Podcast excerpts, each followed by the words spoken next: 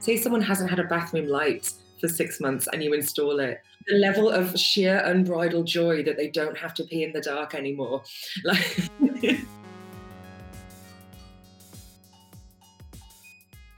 Hello, everyone. And first of all, dear listeners, I need to say sorry for releasing this episode a day later than I promised, but there is a reason for it. Namely, that I got a flu shot, which unexpectedly knocked me out for a whole day. I hope this means no flu ever again. Another virus that's been consuming Germany lately, together with the coronavirus, of course, is that of home improvement. All those people stuck at home now want to make their homes better, hang up those lamps and mirrors and pictures, and for my guest, this is great news, because Charlie runs a home improvement company. It's called Driller Queens, and she started it when her graphic design job didn't pay well enough. As the name suggests, the company is made up mainly of women, which makes them stand out quite a bit in this very much male dominated profession. So let's jump right in. And as always, I've linked my guest Instagram in the description. So if you want to see what she does, click away. Did you always do home improvement? I, would love to tell you that I kind of woke up one day, had this fantastic idea, and wanted to launch this company, but I, I genuinely started it by mistake. Um, I've learned the word for that now. Apparently, it's an accidental entrepreneur, which sounds a lot better than I started it by mistake.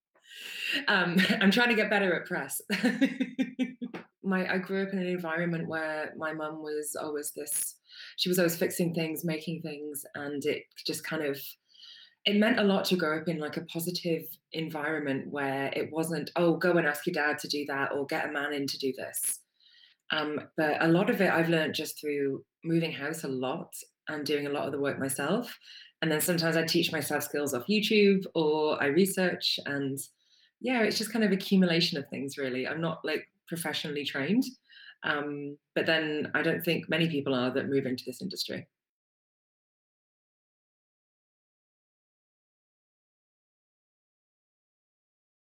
So I did a bit of a career 180. Um, so I'm trained, like I studied to be a graphic designer. Um, and I worked as a graphic designer, a brand designer to be specific, for oh god, like over ten years. Um, and that's what I was doing in Berlin before I started Driller Queens, uh, working in startups, designing things. so quite a career change. a lot of my customers like that they do feel a lot kind of safer when, especially if you're hanging artwork or something that requires a bit of an eye for it. They're like, "Oh, I used to be a designer. Oh, okay," and they kind of defer to you a little bit like a lot of my team come from creative backgrounds so it's kind of there's a bit of a crossover in the sense that you need to be able to problem solve a lot um, and you need to have a bit of a creative eye but yeah from the physical side of things you're completely right it could not be further removed but you were doing a lot of the stuff on your own because you were moving so you were building furniture um, painting walls yeah um, i had a, a period in the uk where i did something called property guardianship which is kind of like legal squatting um, so you live in buildings um, to kind of protect them from people like breaking into them or whatnot. So I lived in a school, um, an old factory. One of my friends lived in a bank. Um, and these were just empty buildings. So you had to build an entire kitchen in an old office room. Um, you and you really got good at being kind of crafty about how you could put stuff together. I kind of loved it it was incredibly stressful, but it was really fun. I can imagine if you were living in an old school, like a classroom is the size of a whole flat usually. Exactly. I was living in the old art block um, of a school. I learned a lot of stuff very quickly and it gave me a lot more confidence. Also, living in those buildings, because a lot of them were going to be demolished at some point anyway, it was just like a huge practice ground. Um, it didn't matter if you fucked something, if you made something wrong, because it was fine. The building was going to get demolished in six months. I guess it's a way to stop turning it into like a drug den or illegal drug farm. It's cheaper and safer than having security and cameras and things like this. Um, and it did provide a lot of people with somewhere to live. Um, a lot of these buildings were beautiful as well, like proper old Victorian buildings. They were stunning. It's a pity if they were going to demolish them. I mean, usually stuff like this is kept safe, isn't it? Yeah, one of one of them is still standing. Um, the other two have definitely been demolished since I've left. One of them is still there. the really, really nice one. Beautiful Victorian things are valuable, right? They usually try to renovate them.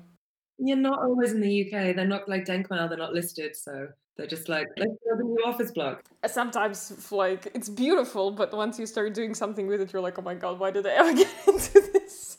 oh my god, Altbau.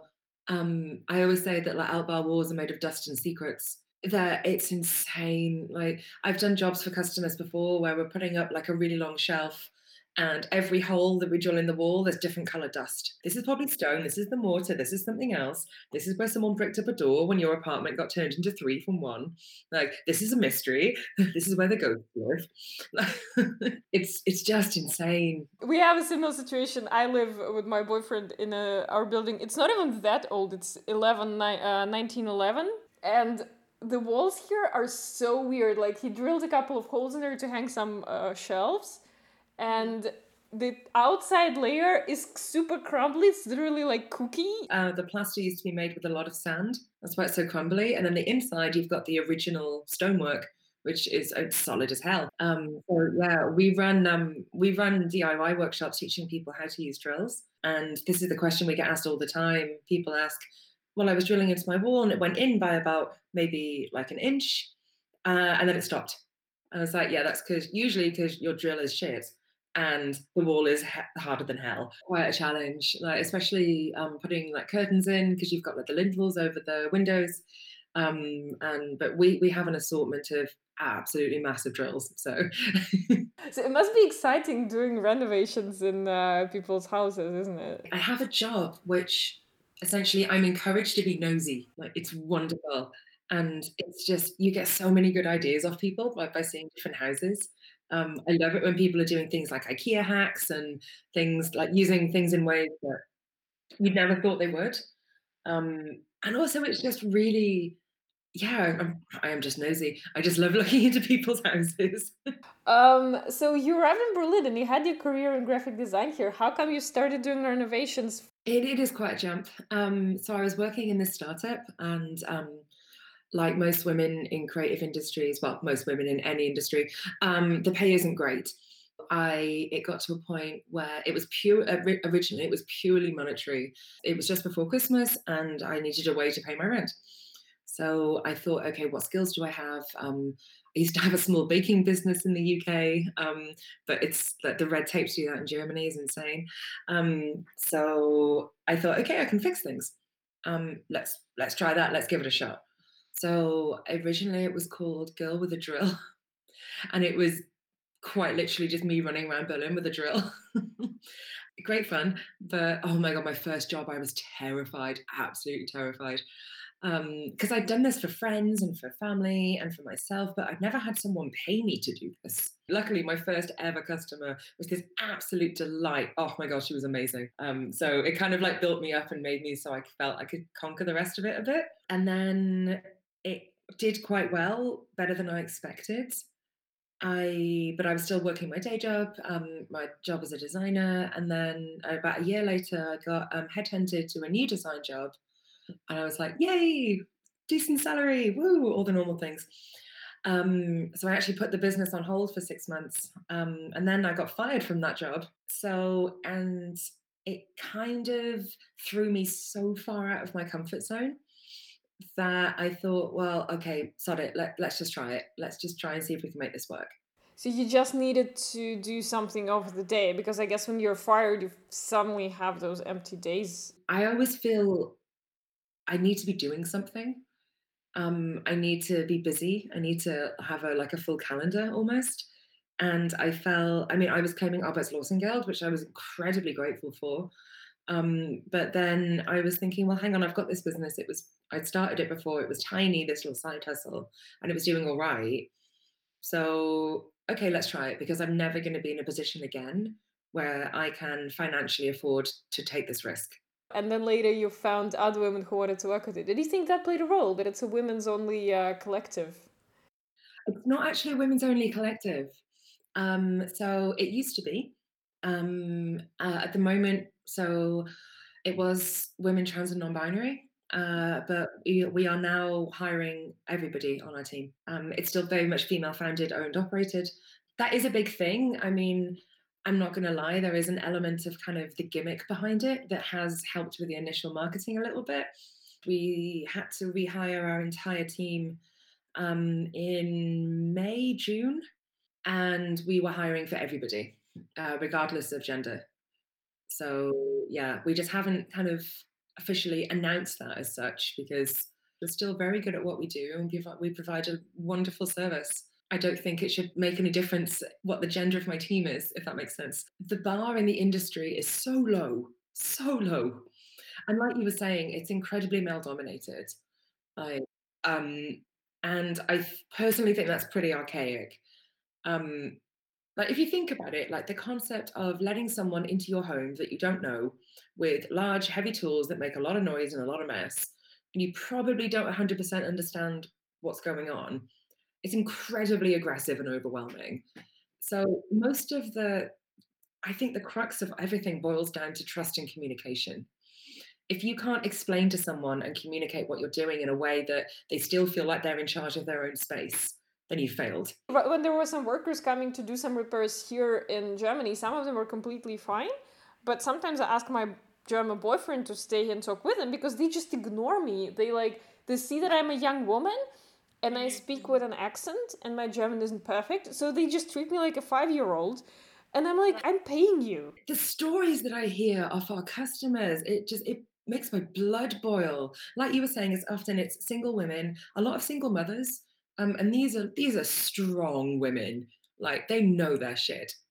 And I've had customers say, yeah, people hand, hand workers have come around and said, oh, where's your husband? And they've gone, oh no, no, no, I'm not married thinking it was just like a miscommunication. And they're like, well, who, who should I speak to then? And these are women that own their own houses, for God's sake, like who run businesses. They're founders. They're strong women. And it, oh, it makes me so angry. A lot of our customers are female. It's something that I definitely would like to shift our demographic a bit to not be just about women. I think you could uh, work for like 10 more years and not run out of clients. Oh, Christ, we're so busy at the moment um, I've had to turn off all of our contact forms. So people went into lockdown, got used to it, and started calling home improvement. We think that's what happened. So normally the summer would be really quiet for us. Um, so people obviously you're outside, you're in a park, like you're not really sitting sitting at home staring at your walls.